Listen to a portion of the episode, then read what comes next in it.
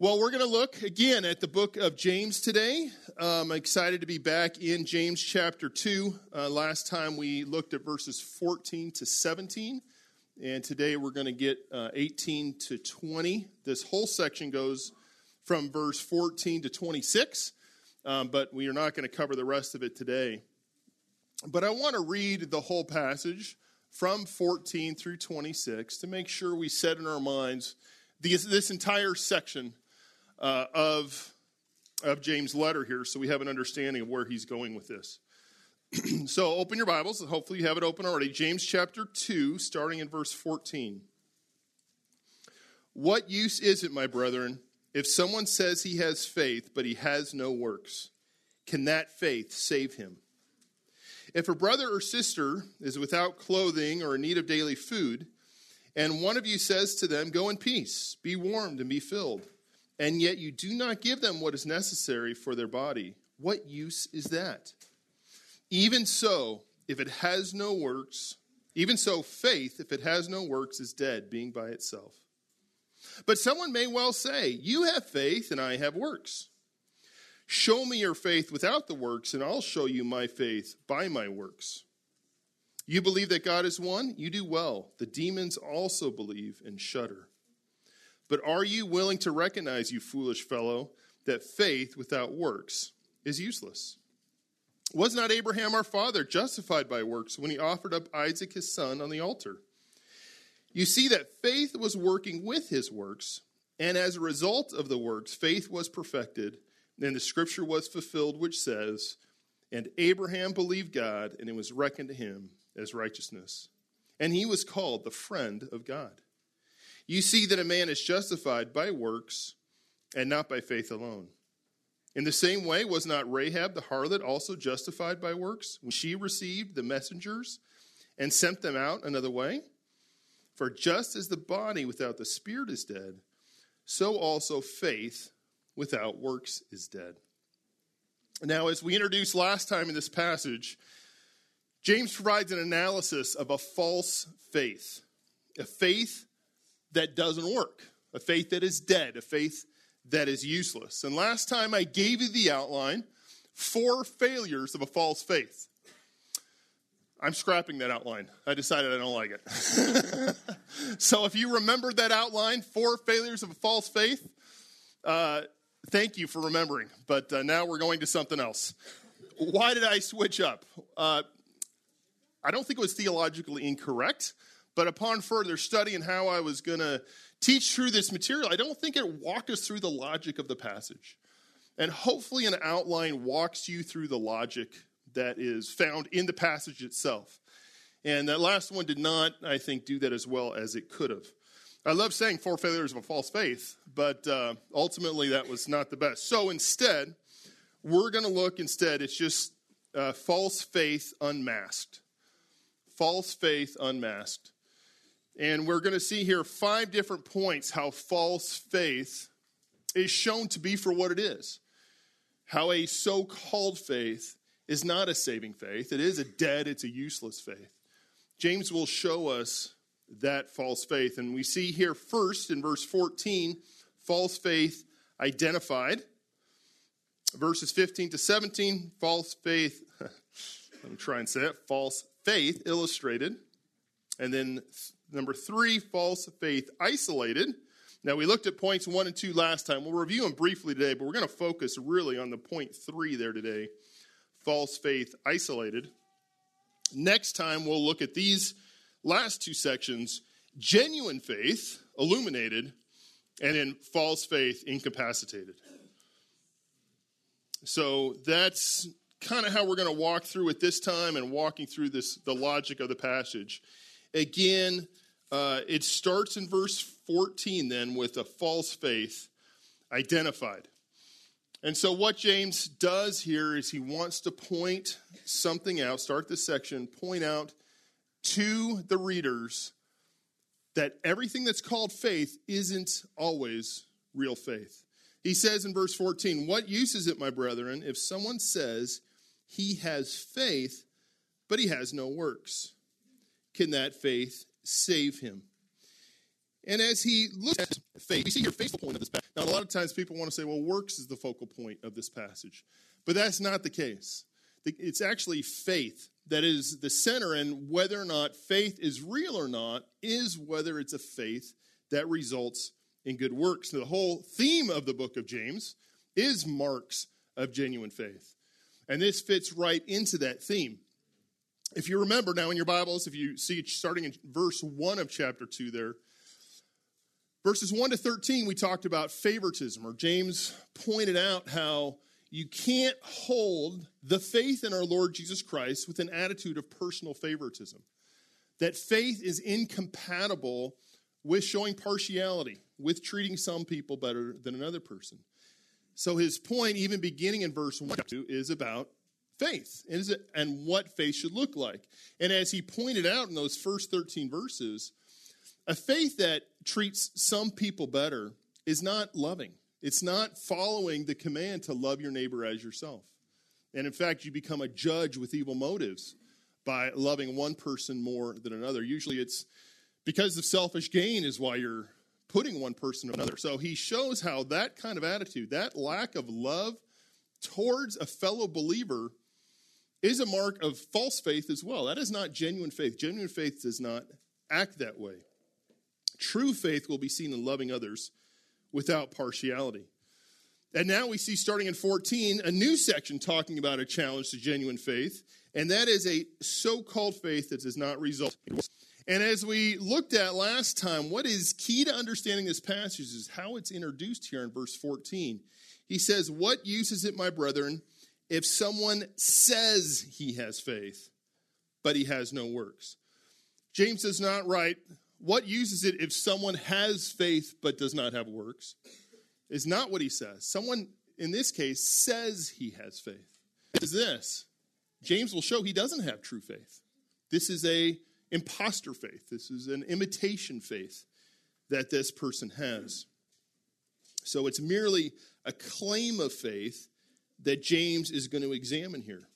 And in this case, this claim of faith does, not come with good works. Someone says he has faith, but he does not have, we say good deeds.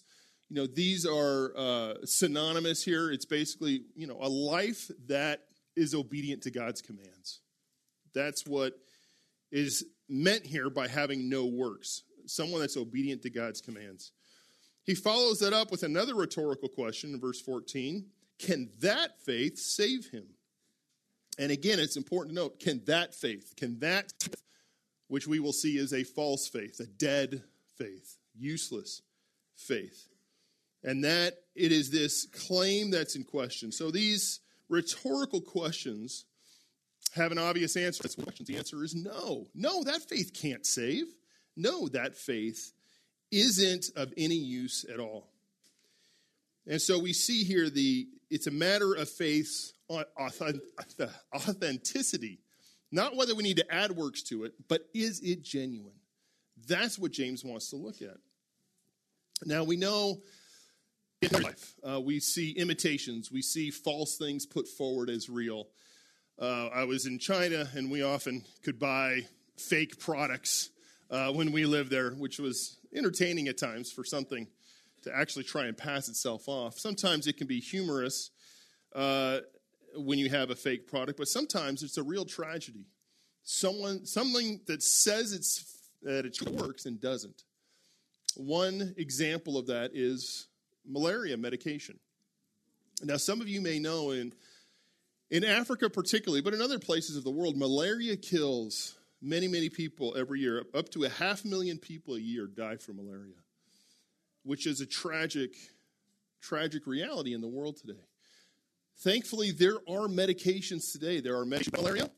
There are uh, medications to treat malaria. If you have malaria, you can get pills that will treat malaria that will keep you from having the most severe symptoms and even prevent death. But the problem is, there's a lot of fake medication out there. It's a huge problem. A huge problem of these fake pills. They look just like the real pill. They're the same size. They even have the little stamped name of the company on there. But it's fake malaria medication because pe- these companies produce it real cheaply, and they just want to make a lot of money off of people. It is estimated, and this is according, according to a Forbes magazine article in 2022, that 116,000 people die in sub Saharan Africa each year with malaria drugs. Over 100,000 people die each year because of counterfeit, fake malaria drugs. It's tragic. A tragic situation going on. And their countries are trying to clamp down on this, uh, trying to do their best to stop all of this imitation malaria medication from going out. But it's tough. It's difficult to hunt all these things. Down. It's legitimate. And a lot of testing has to be done to show whether it's the real thing or not. Well, this tragic situation of fake malaria medication, people dying from it, is such a good illustration of a fake faith, an imitation, false faith. Because people say, oh, it, it looks the same. Someone says they have faith. Someone makes work of faith, and yet it's a faith that doesn't work. And just as the malaria medication that does not work ends in many deaths, a faith that doesn't work results in many people facing God's wrath for eternity. So we need to be so careful. I think uh, we can know just intuitively that this situation with malaria medication is tragic. People have gone to hell because of a false faith than people who died because of a false malaria medication. So it's a very sober warning that we have here on a false faith. And that's why James wants his readers to hear it. That's why the Holy Spirit put it in Holy Scripture for us so that we can examine our own hearts whether we have a false faith or not. Identified in verse 14. Next, we also looked at last time a false faith illustrated. A false, fi- false faith illustrated. Uh, following the rhetorical questions he mentioned in verse 14, now he provides an illustration. And this is a shocking illustration. It's a jarring illustration, and it's supposed to be that way. We're supposed to read this short story and go, You got to be if a brother or sister is without clothing and in need of daily food, and one of you says to them, Go in peace, be warm and be filled, and yet you do not give them what is necessary for the body, what use is that? Even so, faith, if it has no works, is dead, being by itself. So, in this illustration, there's a, a person in the church, a brother or sister in need. And it says they're without clothing. They don't have adequate clothing to get through. It's perhaps cold, they don't have clothing, or they don't have daily food, not enough food to get through that very day without being terribly hungry. And you say, Well, I hope, uh, I hope you're warm and filled. I hope things go well with you. I'll see you later. And do absolutely nothing for that person. What use is that? It is a statement of compassion. I, I care about you. I want you to be warm and filled. But it's a false compassion, isn't it? It's false because it wasn't followed up by any action on the person to help the person in need. The brother and sister is left there still without the food and clothing. And to say, be warm and be filled, and yet provide nothing, that, that wasn't real compassion, it was compassion. In the same way, James says, that is what false faith is like. It is a profession without any action, and it is equally as useless as this false compassion is. And so James uses the absurdity of this false compassion and how, how appalling it is to us, naturally disgusting to us about that. Faith that is false is just as disgusting. Faith that is false is abhorrent to God as well. And we talked too, uh, this is primarily used as an illustration in this verse, but certainly we need to take note of this, for Scripture in many places speaks to caring for those in need. So there is application even in this illustration. But now, after James has identified false faith and he has illustrated false faith here in verses 15 to 17, we're going to see in verses 18 to 20 false faith isolated. That false faith is something that becomes isolated. And let me read this again. You can look in your text there. I'll say, You have, I have works. Show me your faith without the works, and I'll show you my faith by my works. You believe that God is one? You do well. The demons also believe and shudder. But are you willing to recognize, you foolish fellow, that faith without works is useless? Now, here's another rhetorical device that James uses here. The meaning is relatively clear in this passage, isn't it? We know what James is getting at here. We know that James is saying, look, works must accompany faith, that real faith has works. But that doesn't mean there aren't interpretive issues here. In fact, there are a number of interpretive issues in this passage. And I want to walk through those with you just to make sure we understand exactly what's being communicated in God's Word.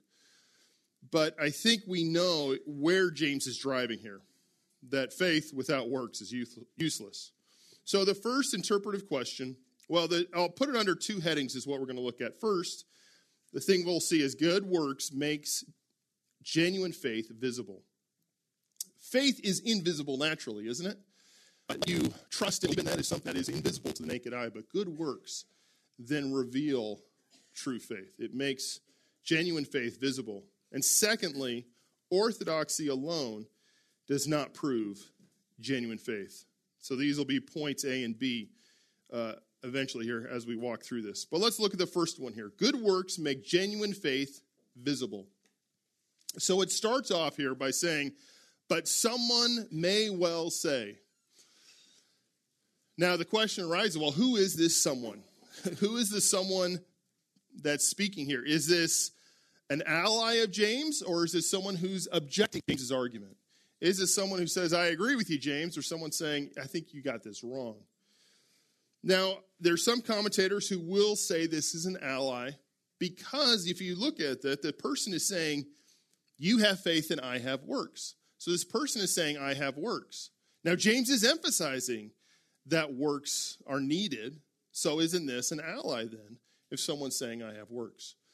But I think there's a couple reasons to not see this as an ally of James, but to see this as someone who's objecting to James's argument. And there's a couple reasons for this. It's very uncommon in rhetorical arguments to add a hypothetical ally to one's position when someone is explaining something, you don't, you don't need to bring an ally in to say something argument because you're able to give your argument yourself. What is often happens, and we see it in Scripture many times as well, that you say, Well, I know this objection is coming, so let me just state it right here and let me answer that objection. So it would be very uncommon to be an ally, so it's not likely. But secondly, and I think even a stronger reason not to see this as an ally to James, but an objector, is that in the Greek, it uses beginning of the word, beginning of the sentence here, and in English we translate it but. Um, but someone may well say. And we see that kind of uh, formula, but someone will say, very commonly in rhetorical arguments of that time. And in fact, we also see it in Scripture as well. In 1 Corinthians 15 35, it's almost the exact Greek wording where when Paul is describing the resurrection, he brings up the argument of an objector saying, But someone will say, How are the dead raised, and with what body do they come?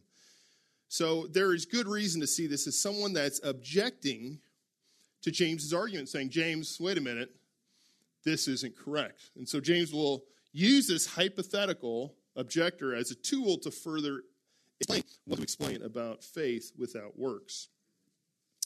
But then we immediately run into a second question then how much of what follows this introductory formula is part of the quote. So, the introductory formula, but someone will say, we know, okay, here comes a quote, that's the start of something, but how far does that go? You see, in the Greek manuscripts, they didn't have our quotation marks. And so we're left to kind of figure out okay, where does this quote end? Well, there's a number of options uh, that commentators give. And I mean, a lot of options that, uh, that people want to put forward, whether it's part of a verse, this whole verse, or many verses. But two of the top ones are these. And this is, how the quotations uh, are shown in the New American Standard and LSB, the Legacy Bible. It's the whole of verse, or the remaining of verse uh, of 18 there. You have faith, and I have works. Show me your faith without the works, and I'll show you my faith by my works. Or the way that the ESV has it is just that first part there. You have faith, and I have works. And then a new sentence. Now, James speaking in reply to the objector Show me your faith without the works, and I'll show you my faith by my works. So, those are really two of the top um, options, I think, in looking at that. And as we study that, as we see, okay, how does this make sense and what James is saying and what an objector might say? Well, I think we can see that the second half of that statement show me your faith without the works, and I'll show you my faith by my works. Well, isn't that exactly James's argument? I'll show you my faith by my works. Yeah, that's pretty much what he's his point here, isn't it? That faith is made visible by works. We've already seen that in the identification, verse 14, the illustration that faith is made visible by works. Case, I would say the ESV probably is more correct in where they have the quotation marks. Don't throw away your New American Standard Bibles or your LSBs. Definitely don't throw those away. Uh, in fact, buy another one. Um, no, but uh, no, uh, but but probably it's more correct to see it as James answering the objection in the second half of the verse um, and saying this most uh, this is what's going on. But if that's done, then then what is the objection that's being raised? So that's the the third and very important part. In fact, most important interpretation question is, what is the objection then? The objection then we're saying is, you have faith and I have works. Now, again, those who want to say this is an ally of James would say, well, that doesn't seem like an objection if someone is saying, I have works. And so we have to see then either the objector is defending his good works compared to the faith of James, or the objector is arguing that faith and works can be separated. Now, the first option, again, doesn't seem to make a lot of sense because He's arguing against the person who fails to show any good works in alignment with his faith. So an objector is not going to go, Well, I have good works. No, the objector that he's answering is the one who says, Hey, a person can have faith and a person can have good works. And that's what's going on here. The objector is saying that someone may have faith and someone may have works, that it can be two, two totally separate things. It's very different from that. He's saying you can't separate those two. You can't split a genuine faith and a life that is in alignment with that, a life that does good deeds, a life that's in obedience to Christ. If you have genuine faith, that will always go together. The objector is saying you can have one without the other. But James answers that objection clearly, saying, Show me your faith without the works, and I'll show you my faith by my works. And he says here, show me. To show means to demonstrate or to exhibit. And James says, show me your invisible faith without works. And as we already said, how can you possibly you can faith? You can say you have faith all day long, but how do you demonstrate it? Well, you demonstrate it by a life of obedience to Christ. You uh, demonstrate it by doing good works genuine faith can only be proven in that way. So that's the first half of this section, verse 18, that genuine faith is only proven by good works. Next, we'll see, starting in verse orthodoxy alone does not prove genuine faith. Orthodoxy alone doesn't prove genuine faith. And this is a further response to the one who's objecting, the one who's saying, I can have faith and not have works, or one person has works, another person has faith. The second answer to that is orthodoxy alone does not prove genuine faith. And he says, You believe that God is one? You do well. The demons also believe and shudder. To the objector who claims to have faith, James assumes that his professed faith orthodox, orthodox that is right, correct doctrine here. James assumes that okay, you're believing what is true. Now, sometimes when we debate someone, and in this case, it's a hypothetical person, but sometimes we just assume the worst about the other person. And we destroy uh, kind of a straw man, uh, an argument that doesn't really exist. But James is giving the objector the benefit of the doubt that his faith, that he does believe that God is one. And to believe God is one, that is in Jewish prayer, a core part of Jewish prayer is the Shema. And the Shema is something done in Jewish prayer every morning and evening that starts in Deuteronomy 6, verses 4 and 5. It says, Hear, O Israel, the Lord is our God, the Lord is one. You shall love your God with all your soul and with all your might. Now, the word Shema comes from the Hebrew word hear, to hear. So that's how it starts. Hear, O Israel, Shema Israel. And that is a common prayer by Jews and very orthodox in their understanding. Now, we, of course, also hold to that truth, right? It's in our scriptures. That is where uh, the believer, us Christians, would agree completely with the Jews in that there is one God. And so to say that this is uh, bedrock of the Jewish faith, well, it's the bedrock of the Christian faith as well. There is but one God. We exist in three persons. We know that and understand that from the rest of revealed scripture. But it is absolutely true that there is one God. And to say then that James is allowing for the fact that his objector agrees with that, he's basically saying, I'm assuming your doctrine in general is correct. I'm not saying your issue is your doctrine. You can say the right things, you can have the right theology, you can have the right beliefs. But even if you do, even the right things, but it hasn't changed your life, then that faith is worthless. That faith is dead. And to believe God is one, monotheism, one God, it's good. And when he says there, you do well, he literally means you do well. That is a good thing. But he also means that is not nearly enough. That is insufficient. Accurate theology is good, but it is nowhere near enough. And what's the proof of this? What proof does James provide that just believing the right things is not enough? Well, the fact that the demons also believe. They also have right theology. I mean, that's it's funny to think that that oh, demons have good theology. I mean, that's better than a lot of liberal seminaries uh, and churches around the world have. Demons have better theology than they do, but it's true. They understand that God is one. And they, in fact, there a lot of their theology is very good. In the Gospels, we see that when Jesus encountered demons, they confessed orthodox theology. The demons recognized the deity of Christ they recognize his power and they recognize his authority. There's a couple of passages here. Uh, first in Luke 8, you could turn there if you want. Luke 8, verses 26 to 28. And this is uh, when Jesus was with his disciples, and they sailed to the country of the Gerasenes, which is opposite Galilee. And when he came out onto the land, he was met by a man from the city with demons, and who had not put on any clothing for a long time and was not living in a house, but in the tombs.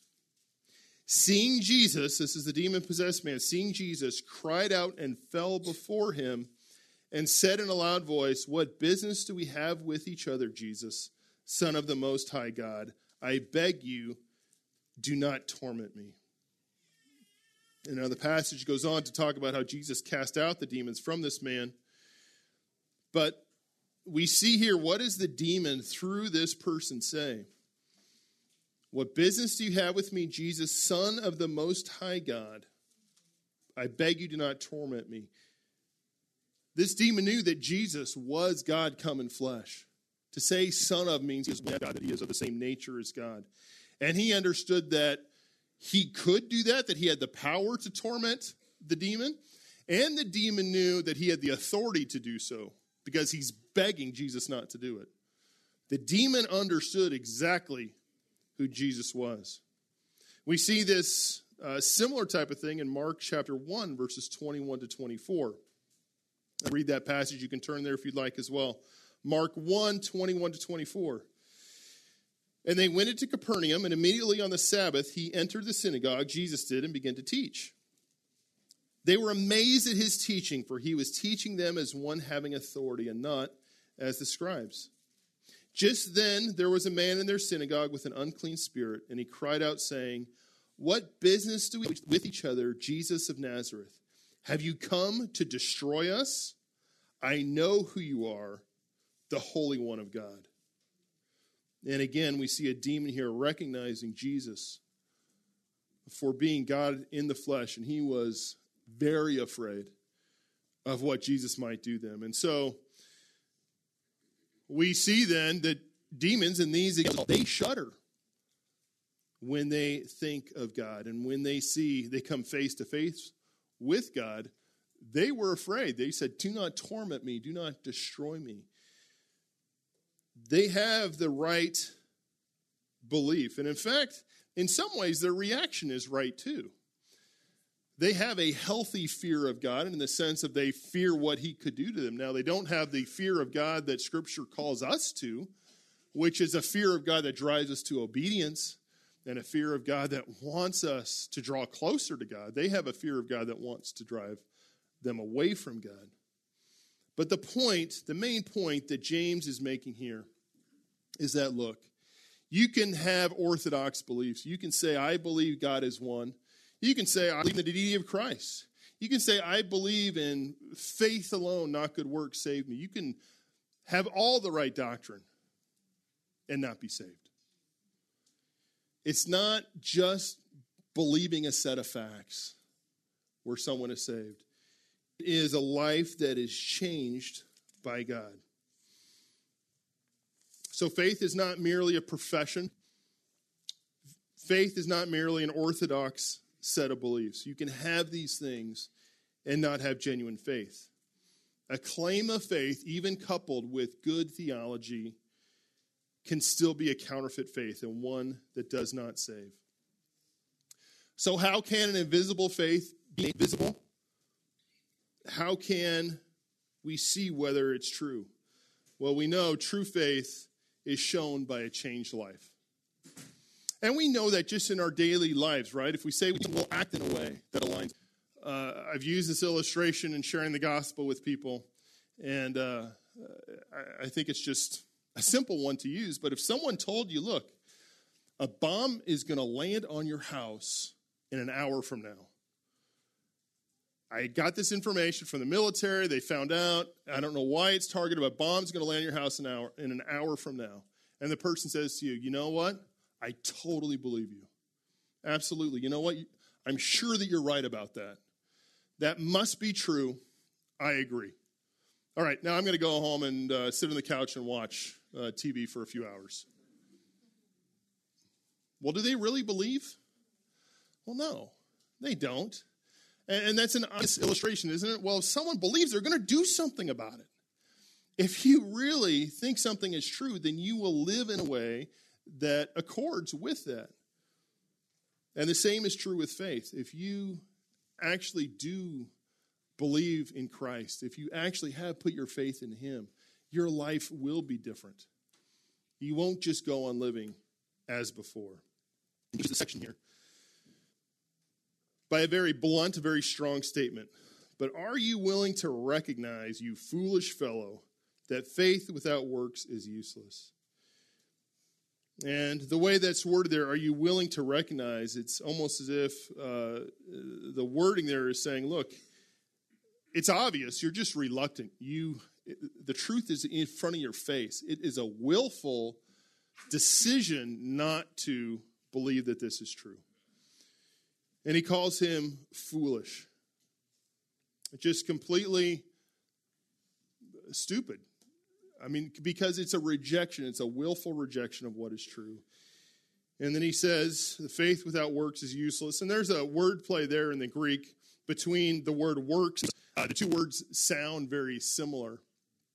It's almost like saying faith without works doesn't work, um, is the best way we can translate that. But he says to do such a thing is, is foolish to trust in merely a profession or merely a set of beliefs if your life doesn't change.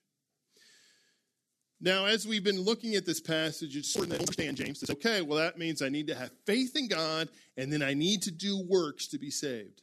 That is not what this is saying. And I really want to emphasize that because There are many, particularly those in the Roman Catholic religion, that will say, well, that's what James is saying, that works is added to be saved. But that is not what he's saying. It says, if your faith is genuine, if it is there in the seed, it will eventually bear fruit. And that's just going right off of what Jesus said, is it not? He said in Matthew 7, verses 17 to 20, every good tree bears good fruit and the bad tree bears bad fruit. A good tree cannot produce bad fruit, nor can a bad tree produce good fruit. Every tree that does not bear good fruit is cut down and thrown into the fire. So then you'll know them by their fruits. We know a good tree because of, of what happens in the spring, that, that the fruit comes. But if there is no fruit, no good fruit, it's not a good tree. If there is no change in a person's life, there is no genuine faith. Now, we'll see next time about Rahab and Abraham about their genuine faith and how that is much different than this false faith. But I wanted to answer some questions, some misunderstandings that could come in this passage. And this is just from knowing some individuals and having some conversations where I think we can go the wrong way on. And I think back to my, I had a good friend in high school. His, I went to a Christian high school, uh, just not far from here. Go Crusaders. All right, you got a one Crusader over there? All right, Brett. Uh, which I think back, the Crusaders, kind of a funny name. But anyway, his dad, so my friend professed Christ, and um, and I think he's a believer, but his dad also professed Christ, but boy, lived a very worldly lifestyle.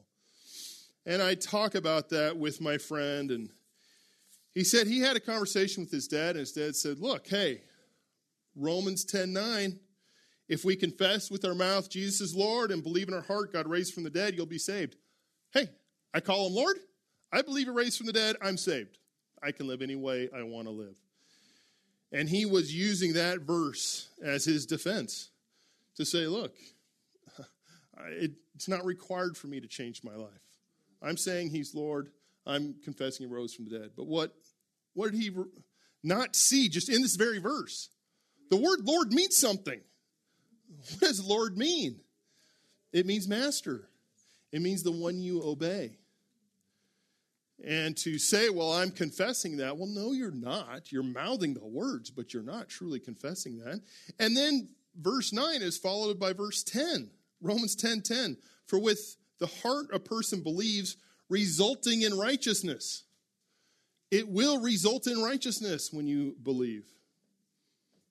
So to say I believe a couple things and that's enough is something that is very much still happening today.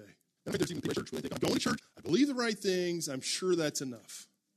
I'm sure that's going to get me in. But that is not what saving faith is. So when I think of application, that's the first question I I want to make sure we address because we can talk about what faith isn't so many times, but what is faith? This passage describes what false faith looks like, one that does not result in a changed life, but what is genuine faith in what? Now, we can look at faith in different components of faith. Faith does include coming to the knowledge of the truth. There are certain truths that we have to believe. We need to believe, yes, that God is one we need to believe who God is. We need to agree that Jesus Christ is God, come in the flesh, and that he has come to die for our sins. That although you and me and every person has failed to live obediently, Jesus lived the perfect life, took on the punishment that we deserved, died on a cross for our sin, and then did not stay dead but rose again to show victory over death death, and faith in him is the only way to have a right relationship with God. That is a knowledge that must be there for saving faith. So there is the knowledge of the truth, but there's also an embracing of the truth. It's not enough to say that truth on the page is right. It needs to be say that truth on the page applies to me. It's not just that all men are sinners, but I'm a sinner. Saving faith is not just academic, it is personal. So faith includes an embracing of the truth, application of it. And third, faith trusts in the work of Christ as the only hope of salvation. to trust in Christ, to say, Look, Lord, I am giving my life to you. I'm committing to you because there's no way on my own I can be saved, that I could come to a right relationship with you. Faith must include those things. No works are involved here. And even that, even the faith itself is a gift of God. We can't even say that, okay, well, I worked up my faith enough to believe. No, God has given you that faith. Uh, I appreciate the quote that's made the only thing that we've added to our salvation is the sin that made it necessary. That is the only thing that we add to our own salvation. It is all a work of God. And that is what saving faith is. So when we say that, or when Scripture says, when James says that a changed life is necessary, that is the fruit of faith. It's not with faith that gets you saved, but that is what happens when you naturally, when you've embraced the truth that Jesus is your Savior, you will want to live for Him, and your life will change. So let us make sure we always go back to what, what is faith all about? And to put it simply, it's the gospel, right? It's the gospel. And how do I embrace the gospel? That is true faith. The first question that may arise. The second one is this this passage teaches that a person must live out good works to demonstrate salvation, but what if I stumble and sin?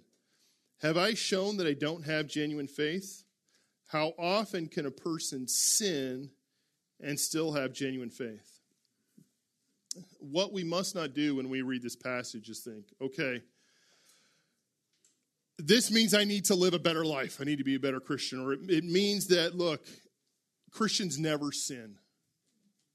That's not what this is saying. It's not saying Christians never sin. 1 John 1 8 to 10 says, If we say we have no sin, we are deceiving ourselves, and the truth is not in us. If we confess our sins, he is faithful and righteous to forgive us our sins. And if we say we have not sinned, we make him a liar, and his word is not in us. Christians at times do stumble into sin. To claim otherwise is lying. Any Christian who says, I've become perfected in this world is clearly ignoring these verses in First John as well as others, but obviously ignoring his own life because he's seeing the sin in his own heart. And praise God that when you do sin as a believer, that there is forgiveness. It says here, 1 John 1 9, if we confess our sins, he is faithful and just to forgive us our sins. I think that's one of the first verses I memorized uh, in Awana here as a kid and one that I never want to forget because how precious isn't it? That if we confess, God is ready to forgive. He stands ready to forgive us when we fail.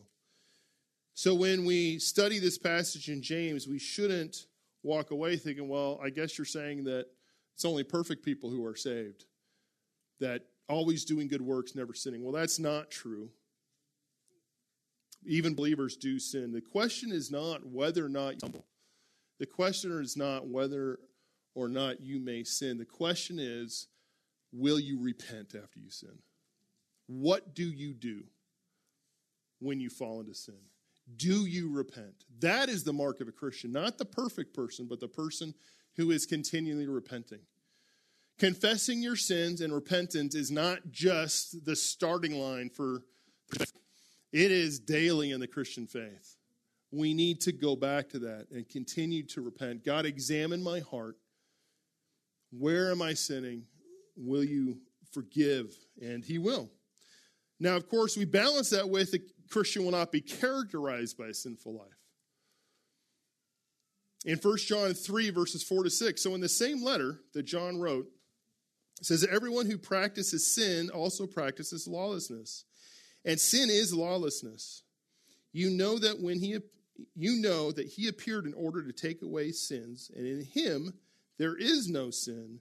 No one who abides in him sins. No one who sins has seen him or knows him. Now you think, wait a minute.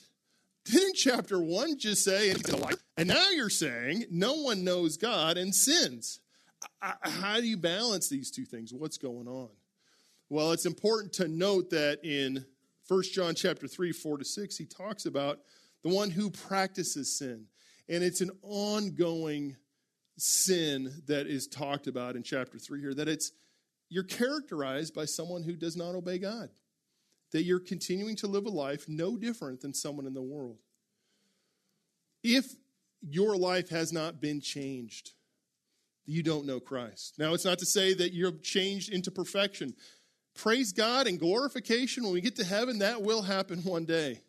And we will be free from this bodies, these bodies of sin and its corruption and its effects. But that's not now. For now, education, that's progressively becoming more like Christ until that day when we're glorified. But we haven't reached it yet. But a true believer will have marks of growing in Christ likeness, will have marks of putting to death sin in life and putting on righteousness. So, this passage is not saying that you must live a perfect life. I think what we also need to determine this isn't a passage that we go around using as a hammer on people either. This is to examine our own lives and say, Am I truly in the faith? We don't want to run around and tell everyone they're not a Christian because I haven't seen enough good works, as if there's some scale that we're measuring how many good works a person may have. Now, we may go to someone and say, Hey, I'm concerned for you, and I ask you to examine your heart because I don't see a life that's been changed by the faith that you claim to have. You say you follow Christ, but boy, it's concerning. Please examine your heart. We can do that, but first and foremost, we need to look to ourselves and ask, Am I following Christ?